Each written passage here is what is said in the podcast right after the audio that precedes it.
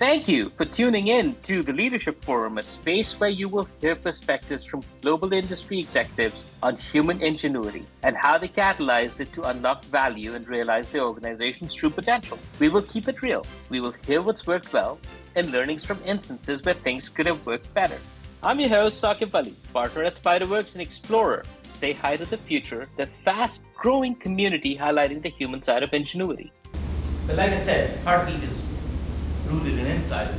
To get more of those insights, let's hear from our panelists because they'll be providing us with lots of insights as well. Um, the first one up, Mike, please come on, join me on the stage. Mike is the senior partner, um, managing director at um, at CBRE, and he's got multiple regions under him. Yogi, uh, Yohannan Terrell, please. Um, Yohannan Terrell is the CEO of 4Holland Wall Street um, is a creative connector and also a world celebrated strategist. And then we've got Brent Foley. Brent is partner at Triad Architects, Triad Facility Solutions, and Triad Development Partners. Um, but you know what? The way I've introduced all of you guys right now is a name and a title. And I know each one of you is lots more than a name and a title. So, Mike, why don't you lead us off and introduce yourself to us in how you would speak to everyone. I was reflecting on this um, question on the way in this today, and I think instead of the way that I would want to introduce myself, I guess the way that I would want to overhear somebody describing me would be that uh, somebody that has created growth and uh, opportunity for other people. Um, yeah, I would say that uh, I would want people to think of me as someone who cares about helping other people and um, someone who cares about creatively solving problems. Awesome. Brad? Somebody who doesn't know how to use a mic. Just kidding. Uh, I want people to know me as somebody who help make other people's dreams happen. All right. So today the entire conversation is around heartbeat. Uh, you heard from some of the speakers before. Um, why don't we just go back in line and, and have a bit of a conversation on what is what's your leadership take on? Go. All right, start with me. Um, so in prep, which we got the, the script yesterday, so I didn't have a lot of time which is on purpose, I think. Yes. I, I thought about this question and um, I thought of a specific example internally with our team. I know, during during COVID, uh, it brought out the best and worst in people, um, but it also brought out a real understanding of who was a cultural fit for your company and who wasn't right? Um, people that were committed to still figuring things out, people who were, who were leaving because of uh, whatever answers you had to whatever the hardest situations that had to be decided. And so we had a lot, we had a lot of attrition during COVID, and we had a lot of people stay. Uh, so coming out of the situation, um, we were really faced with the idea of, well, how do we make sure that the people that stay here see a future and try it, right? They can stay here, uh, they can build their careers here because we want the people that fit the culture to stay. And so, um, thinking about heartbeat, you got to know what they want. You got to know what their wants are. You got to know what their desires are, what their dreams are. So we did a series of um, surveys. So I, I, sat down with every employee across the company. Uh, no, we're not as big as CBRE, so we don't have as many. Uh, about 20 or so, and just had a series of questions, prompting questions. What are your personal dreams? What are your professional dreams? Tell me, you know, tell me about your personal history. Uh, tell me where you want to be in a year. Tell me where you want to be in five years. So I did those interviews first.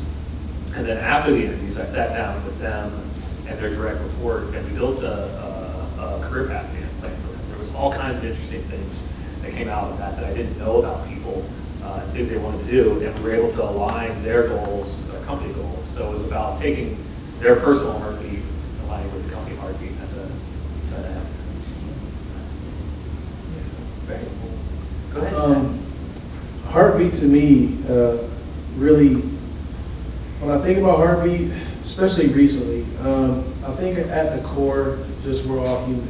And I think that we spend a lot of time separating ourselves from whether that's position, title, sex, we find so many ways. And then, you know, even with technology, technology is, you know, trying to help us solve problems, also, you know, creating more distance and, and things like that. I think at the end, heartbeat to me means um, we all have a very short time on this planet, and during that time, we all go through a lot, life, life's all the time, right? But what really drives us forward as a people is that opportunity to connect with the heartbeat. What is the heartbeat of the culture? What is the heartbeat of, you know, uh, your country or your community? And I think that that is what, what drives us and connects us as humans, really is that kind of collective heartbeat. Like, we all are here, but at the end of the day, no matter how we try to separate ourselves and whether that's position or career or whatever it is, at the end of the day, we all connect at a human level. And that connection is really what drives the world forward. Uh, You know what I mean? So that's, that's kind of what heartbeat means to me. And, and the way Brent, the way you spoke about it was, was alignment. The way I'm hearing it from you, Yogi, is, is connection. Yes. Yes. And so, um, let's go with Mike and, and hear what Mike's got to say. So I would say that when I can feel the heartbeat on our team is when I am seeing uh, our teammates being like really curious and asking questions to solve problems. Um, But then also um, watching them like selflessly like kind of helping each other. Uh, Our business is uh, not a linear business. Every problem that we're solving is very different. And so like when I feel that heartbeat, I see people asking lots of questions and then just kind of leaning in to help each other come to a solution. All right, so alignment, connection, curiosity, right? Um, that would be, would that be a great way to sum up how we all feel? All right, fantastic. You know what, we'll, we'll get into specific examples for each one of you, and, and um, Yogi, we'll get you to start us off. Um, I know you're right now uh, closely associated, uh, you're a director on the board of the Fashion Initiative.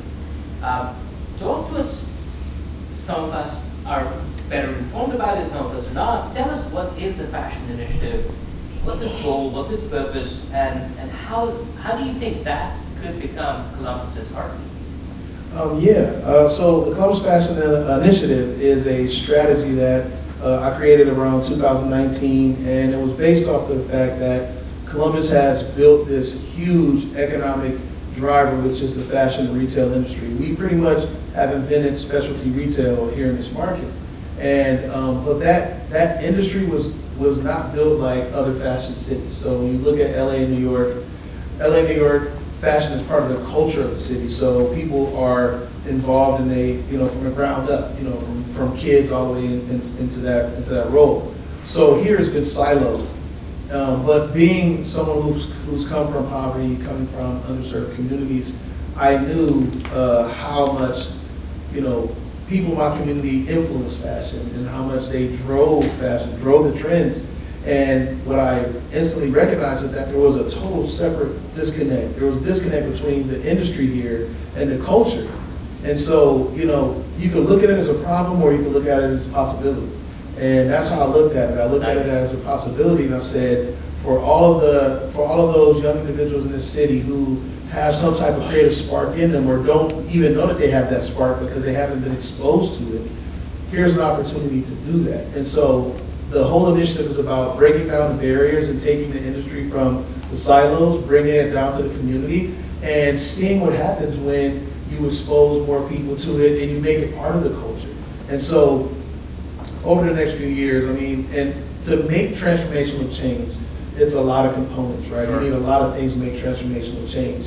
Uh, there's will, there's resources, there's access, there's all of that stuff. And so while this is a long-term vision that we have, uh, we're starting with the we're starting with the youth, right? We're building that culture up. We're starting with the people, but it's really all focused on the commons, and I can see that 10 years from now, really changing the face of our city to where it's not just an industry that exists here, it's an industry that thrives here. And when you think about the future of Columbus, right, we're bringing big tech into the market. We're a big logistical hub here in the market. We're 10 times cheaper than LA and New York. When you think about where fashion and retail is going, we pretty much have all of the ingredients to like rise our profile as a city, but you need the culture to be there first. So that's really what it's about, building a culture, creating a pathway, and starting to really embrace who we are as a fashion city, and not just having it exist here in silos because of, you know, because of our history around fashion. Because it could die like that, Yeah. and it can no longer be here if we don't start to bring it down to the next generation. So, so bring it down for, say, in 2024, all of us, what are, what are one or two things that we might see that will be an orchestration of the fashion industry?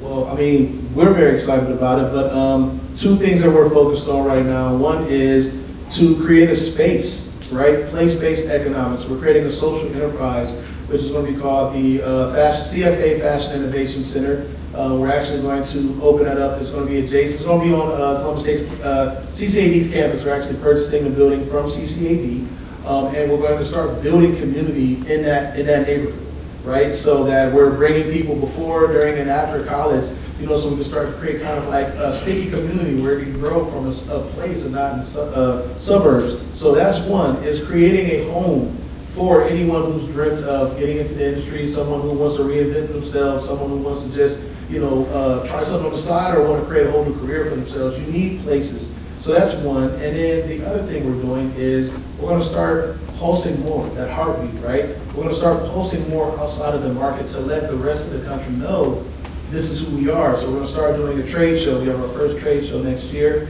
and that's going to attract the industry here to see, you know, just what Columbus is all about. A lot of people don't know that. Uh, we're the third largest fashion industry in the country, and so this is going to be happening uh, next year. It's called DTC, which means Direct to Columbus. Kind of play on words because DTC is direct to consumer, so we're kind of flipping that and calling it DTC, Direct to Columbus. Very cool. And, and you know, if I, if I was to just reflect back on a lot of the things that we do as far as say in the future, like you have actually thought about it from the human side first, right? And then now the rest of these blocks are coming in, so this is fantastic. Thanks, thanks for sharing that with us. Um, Brent, I mean, if, if I, you know, and we've had multiple conversations. Um, you were there as a speaker last year uh, at the Seattle Future uh, event that happened in Columbus. Um, and then since on, we've had multiple conversations. One of the things that I see on, on every write-up, every website, every, you know, everywhere I go from a, from a triad standpoint, it's um, design is about people. And, and as I reflect that, in a lot of cases, design, you know, um, for the uninitiated, design is about functionality, design is about, but you start started design is about people. So speak to us a bit more about how that uh, belief is and how does that get orchestrated in, in how you how you do your work, how, the, how your team comes together, and how could that be a potential heartbeat for even broader communities? Sure. So um, alignment, staying on that theme, you know. So design thinking always starts with the problem when people start talking about design thinking, but before there's a problem, somebody comes to us with a vision, an inspiration, an idea. I want to build this school to serve these kids. I want design this fashion space and CCAD doesn't hire me um, whatever the vision might be, right? And, and, they come to us. So that starts with a person. That starts with the idea. That starts with the idea of serving people in some way. So initially, just out of out of the gate, it starts with people. And then, you know, design thinking goes to okay, that's the vision, that's the goal. What are the challenges? What are the things in the way to getting there? And that's where design problem solving comes into play. But a step that a lot of people skip, and I've learned a lot actually by studying service design. Some service designers in, in this crowd, um, is talking to the people who know those ch- challenges and problems the most, right? Who are the stakeholders? Who are the community members? Who are the people who understand intimately how those different challenges affect them? And so our first step in our process is to verify alignment. We talk about what is the what is the big goal, what are the visions, but then it's like what are the pro- what's the problem, and who are the people we need to talk to to better understand that problem. And we build custom engagement processes to talk to them. But even then moving to the next uh, third part of our piece, which is analyzing, developing solutions for those problems, at the end of the day, we've got to be able to communicate it back, right? And so it still inter- interacts with people, right? You still have to be able to talk to a person. You have to understand what you mean, those things. So every, harmoniously, we're trying to uh, balance vision, stakeholders, and problem solving, but each of those requires interactions and understanding with people. So that's what we talk about when we talk about people. And if you're looking about alignment, and the idea of B being about alignment, all your heartbeats are beating the same And and you know, so so just to keep going through this, um, in a lot of cases, if not done properly, it could turn into a lot of noise, right? So what is your thought and how do you how do you let's say if it's an EKG, how do you know that you're getting the right beats measured versus having something that goes out and it just becomes a lot of noise and you can't distill the signal from it. I, I think uh, the proof is in the pudding. I mean, are, once you once you solve the problem, quote unquote, is it actually solving the problem after the fact? Uh, is the way you know whether or not you hit the heartbeat. So there's kind of this uh, stereotype, two types of architects in the world. There's the, the typical uh, Howard Wolf Fountainhead, who's the guy who just designs for his ego and has, doesn't care about what the people want at all, and it's all about the aesthetics and inspiration, right? And that doesn't solve the problem. There's the other technical architect that gets in and solves the problem, and it's a very efficient, it's a very uh, effective uh, solution, but it doesn't inspire the people who inside the space. So I think when you go into the space, and you hear how people are talking about the space, uh, that's when you know you hit the heartbeat. For example, uh, we did a um, uh, elementary school for West Western City Schools, and uh, my designer who was going through was going through and doing the back punch, which is when we're checking the contract and the things. He saw a teacher in her room, and she was on FaceTime with her mom, crying because she got to teach in that classroom. So that's when you know that the heartbeat's cool. Very cool. Um, might be able to come to you, and, and there, there are two very different ways in which I want to have this conversation, and, and frankly, the people here should benefit from. Um, one of them is exactly what you said on, on when you came on the podcast, which is you have a different take on diversity. Sure. Right? Um, specifically as it relates to return to office. Now, I know the real estate industry has a very different conversation around it. I get that, understand. Um, and generally speaking, just to give everyone the context, the, the way we were having this conversation, you know, the, the thought is always there are lots of people who are either from underserved communities or diverse communities or people who are from a certain class who feel psychological safety when they're working from, from home. Uh, and therefore coming back into the office is something that uh, is not necessarily going to be. Uh, but you had a, you had a very different take, and frankly, I, it was very insightful. So why don't you share that with us? Yeah, it's uh, it's kind of a deeper thought, and I will say like to get to where I believe the things I'd want to share with you would be. So I'm certainly coming from a place of privilege.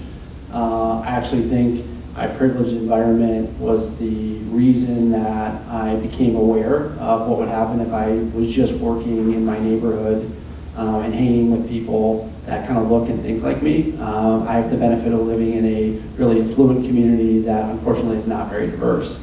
Uh, and during COVID, what I certainly found myself is that my connections in person were really kind of limited to uh, people that looked and kind of thought like me. And you know, as time went on, I really thought, you know, what would happen to me if I was just working in in my house and spending most of my time in our community. And I, what I would expand upon that is that, um, you know, most of us do kind of hang around and live with people that kind of look and reflect our values. That's just the way that neighborhoods are built out. I don't want to say that everybody in this neighborhood or everybody in this room does that, but if you look at like where concentrations of people live, it's usually people that are kind of the, look the same, do the same thing, and kind of think the same way.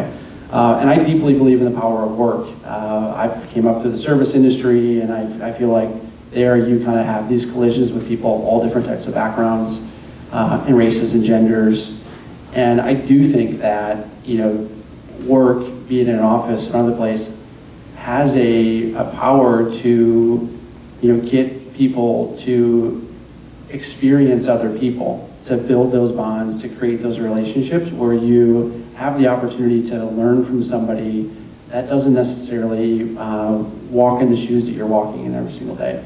Uh, so as it applies to like, you know, return to office or other, I don't believe in, you know, five days a week. I believe in uh, hybrid and tons of flexibility. Uh, but I do believe in like intentionality in anything an employer would do around, you know, creating a policy for the work. You know, uh, Brent had shared a little bit about what they did, and I felt like that exposed people to different perspectives. Uh, unfortunately, what I see uh, is not a lot of intentionality, and I think sometimes the larger companies really struggle with creating a policy um, that I think actually can create isolation and thought uh, in isolation from like other experiences and other people. So to me, like one of the things I really wor- worry about is that I, I think the, the, lack of intentionality and this, um, I guess this ease of being able to kind of just check out and work in your house is something that's like really, really weighs in my mind because the future to me is only going to be more challenging and more complicated.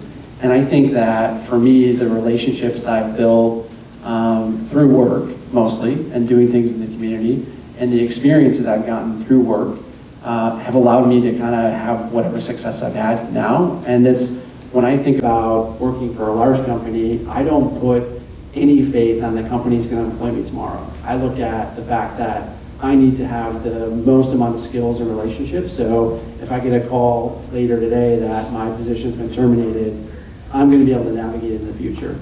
And I think that's a little bit in contrast to this idea that you can do all the things that you need to do professionally in a area of isolation, working in your own neighborhood, working in your kitchen, working all virtually. Very insightful. Uh, and, and what that led me to then go on and have a further conversation is, is, is around the fact that, so, uh, you know, a space, and you've spoken about this, so you, Yogi, I mean, a space is not just square feet, right? Um, and it's, it's funny because um, every time that I've had a conversation with uh, somebody in the real estate industry, it's always about it's always about dollars per square foot, right? And somehow that's not how you thought about it. And and here, go ahead and declare it for all of us.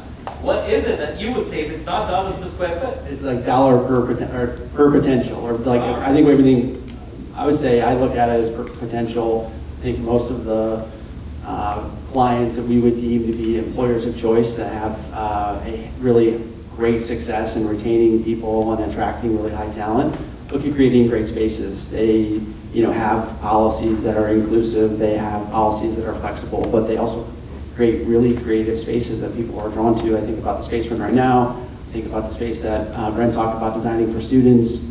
I think about what, what Yogi said about what he wants to do for his organization. Uh, I do think space has a super uh, important part in the platform that employers offer their people. I don't think that space is the end-all be-all and what should be offered to employees. It should be, you know, great benefits and compensation, great leaders. It should be a, you know, great remote policy. It should be all of the things. And, but space to me has a really important part in that. And so when we look at the employers that figure that out and they offer that into kind of a platform of benefits of coming to work for XYZ company, often they're the ones that are most successful in retaining their people and then recruiting new people. Fantastic. Um, we're going to get to some uh, audience questions, but before we do that, as part of this whole Say Hi the Future um, activation and the way we are, we are doing this, um, there's a whole element of, like in the morning, we got spoken to by some of the speakers. Um, here, it's about speaking with, right? Um, and then when you were in your games, it's about speaking amongst yourselves. So let's take a bit of a moment, um, and Brent, we'll get you to kick it off. Something you've heard from either Yogi or, or, uh, or Mike, and, and that's interesting, and you'd want to ask them a question. I have a couple I have to pick. Um, Two minutes. I'll pick on you, Yogi. Um, Thinking of Heartbeat and thinking about the project you're about to do on CC but also putting in my mind, uh, oh yeah, our friends, we've known each other for a while, your personal story and where you came from, when you're, you're trying to create a new place. Uh, Placemaking is term heard here. I had a lot of problems with the term placemaking because it tends to say that there wasn't already a place there, right? And so as you, uh, somebody who came from a background in neighborhood that probably maybe gentrified eventually, and the, the previous neighborhood, the previous residents may be forgotten. As you think about creating a sense of place, what are you thinking about discovering the place that's already there and incorporating it into the new place? Is that something you're considering as you're going yeah, I think uh, one of the reasons that we think that the location is really good is just because of the energy around it, you know. And we don't want to come in and create something new in this this area that is different. We want to enhance the rest of the area, right? And actually make it a part of the community. You know, um, when we went to uh, we went to CCAD and we met some of the fashion students there, and they talked about once they graduated, they had these great facilities, right? You see this in a lot of colleges too. You get you go to college and you have access to like state of the line equipment, all this type of you know you know tools and, and, and resources. But then once you graduate, you lose a lot of access to that.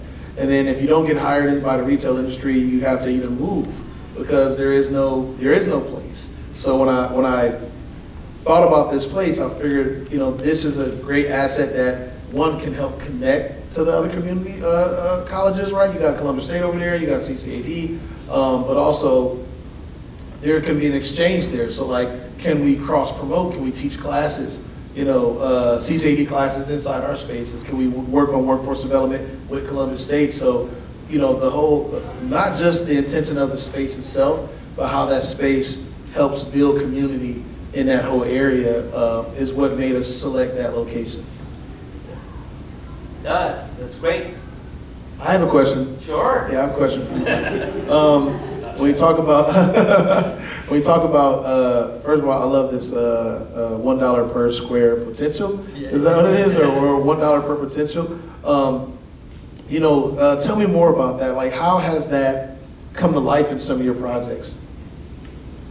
Yeah, I mean, so we've certainly seen it come to life in like our own office with our own design, um, but we've seen it uh, with multiple clients and multiple locations, and I think it just starts with like the the intentionality of really getting to know your people, like kind of like what Brent did, which is going to be my question for you. Um, it's just understanding what uh, what your people want, and then working with them through that change, uh, but also really understanding like what you as a business are trying to accomplish, and so you know that that potential is realized when you're tying together you know, the things that are important to your people, the kind of the mission of your, of your business, uh, and then what you're doing inside that space to try to accomplish like the company's goal. I think one of the big shifts that we saw in real estate the last 10 years was just that companies were being, you know, I'd say leading ed, leading edge companies were being, you know, really intentional with the space that they designed to help them accomplish whatever mission that would be, be it like logistics or office or retail space uh, because we look at it as space as an opportunity to help somebody accomplish an outcome.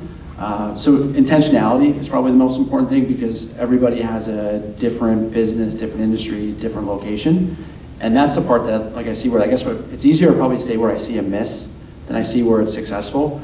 Uh, you know, one of the things that we probably have been most surprised and disappointed by, and we talked about this the other day, was that so many um, clients or large tenants are like, well, you know, let's say they're, they're in the banking industry, they'll reach out to us and say like, hey, I really want to know what XYZ um, technology company is doing. I want to use that as my plan for coming back to the office, or use my, that's my plan that I'm going to design my space. And we're like, well, are you a technology company? They're like, well, no. I'm like, well, then why are you doing what they did? We're like, well, it looks really flashy and cool, and it's got won lots of awards. I think, you know, it is disappointing at times that like companies don't want to do that deep dive that like Brent did really kind of get to know what your people do. But I think some of that, you know, COVID has certainly changed that where they really have to, one, kind of become, get really very real with their data, really real with their people, uh, if they're going to want to accomplish their goals and then make part, and make real estate part of that. Thanks. Um, we're gonna open it up, just checking, taking a time check. Um, anybody here in the audience has a question for the panelists? Please. How do you, There's a runner who's coming with a mic.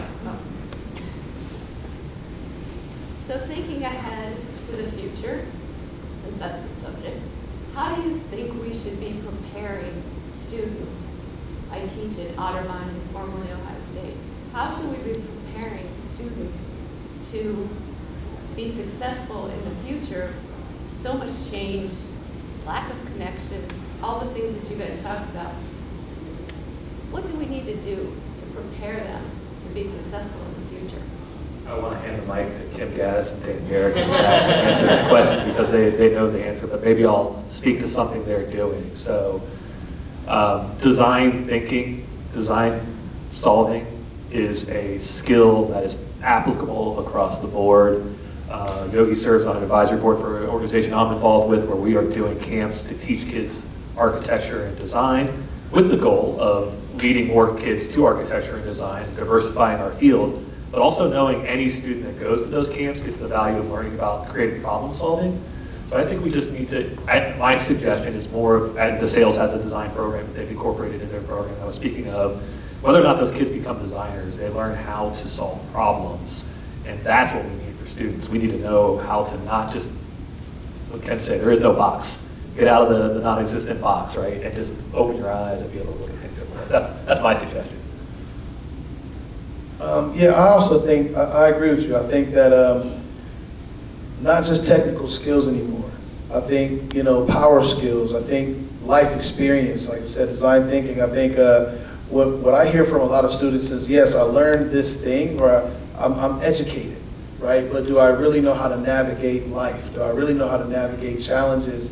And I think that we could do more by pouring into them personally than we do just through taking tests and, and, and remembering, you know, code or whatever that is. But I think uh, we could see more shift going into pouring to, into students as, as humans and helping them prepare for really what life is really about. So I had the benefit of being on uh, OSU's campus yesterday, and it was, uh, it was really energizing. You know, we walked through a couple classrooms, and the students were like solving problems together, and it was just like an energy that I hadn't been around in a long time. Um, So I I would just say two things. I think first, this idea of life, lifelong learning. Uh, I don't think that most people will have the same career that they went to school with, and I think you know, that's probably all of us now, but I, I think it's going to change even faster in the future. So really probably instilling in, in students it's okay to have multiple careers and multiple shifts. Uh, and then again, I come back to the importance of relationships. The, the thing that I participated in yesterday with uh, OSU's like, uh, like Hub of Real Estate was really all about the students building relationships with other business leaders and being able to kind of get real, real life examples. Uh, and I, again, I just come back to I think relationships have been so paramount in my life, and I think that would be the thing that I would try to really instill is like constantly go out and build relationships because it provides a really nice safety net for them whenever that change happens.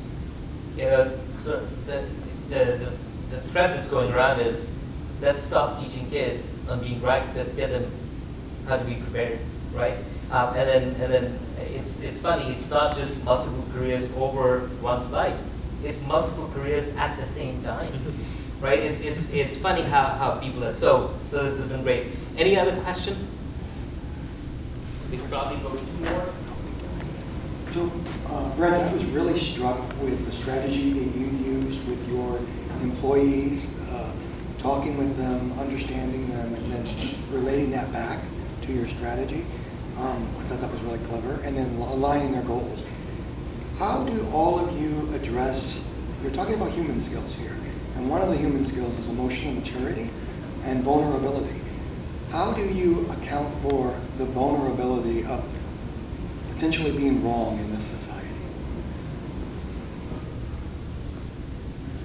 I mean, I'm, I'm, I'm like always wrong. so, I mean, I, I would just say that, uh, look, we were certainly not perfect uh, where we work, but I, we have this idea that you're just trying, you're creating, you're throwing things against the wall. Uh, but it's definitely being accountable for when things don't go right, and then you know you're just starting it over again. But um, I try to lead with vulnerability. Uh, I think that that does kind of waterfall down to other people. I think it waterfalls into the people that we hire, and that becomes a, a greater opportunity to build a more, more vulnerable culture.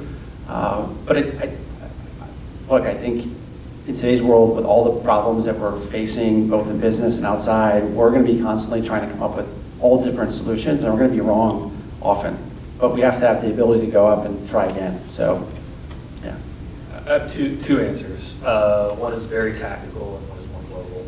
The tactical one is, and we talked about this in our interview, one of the things we did at our company is we, we tried to operationalize our values.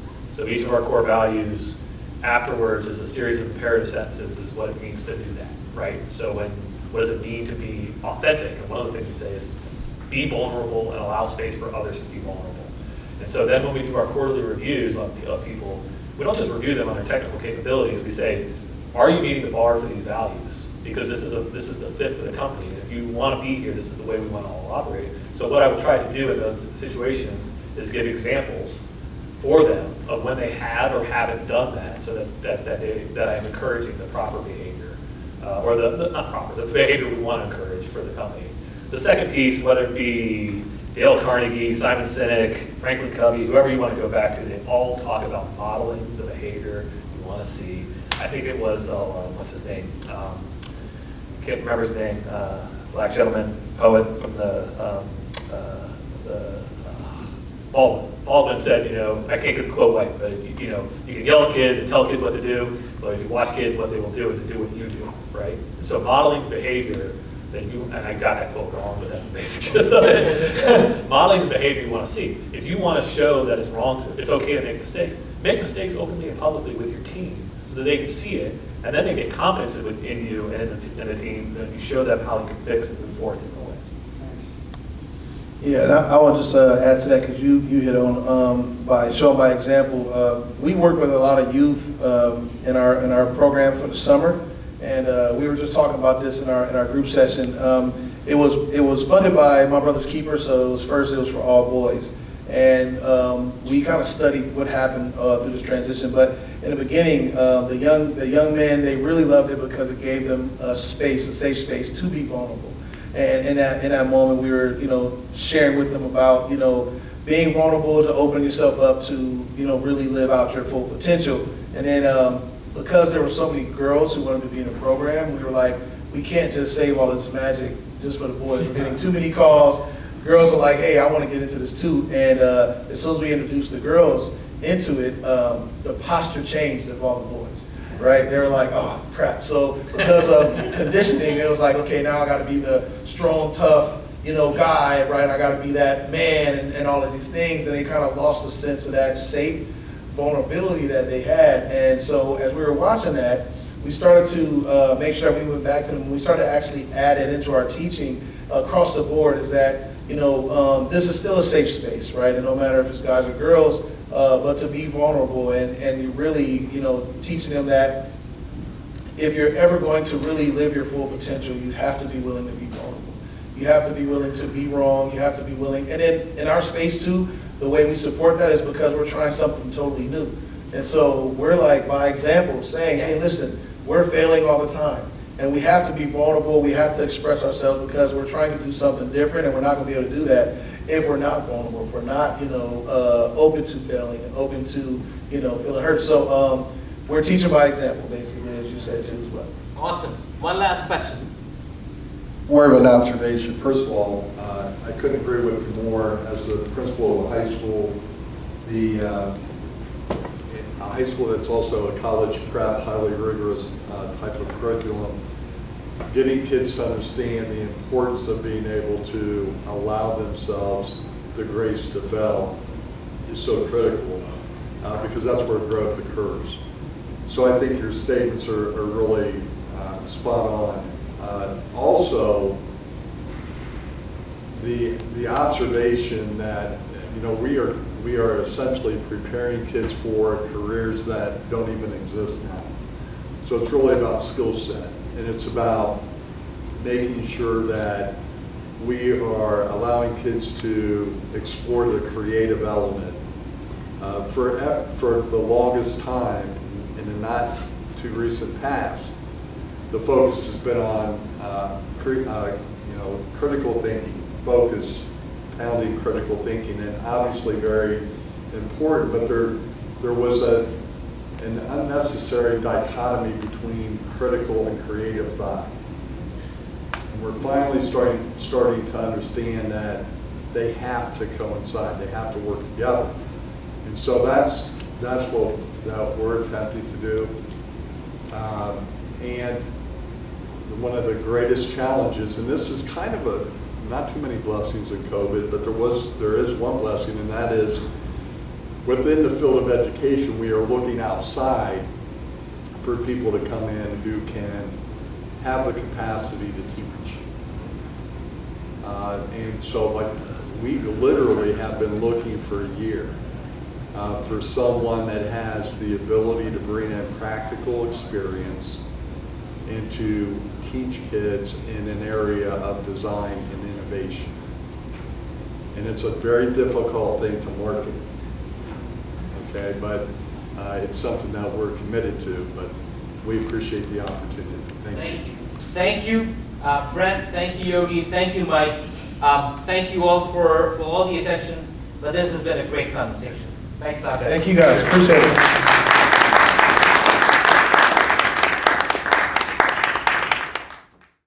The Say Hi to the Future podcast series is produced by Sonia Romero, edited by Matt Miller, and special effects by Edward Vasquez.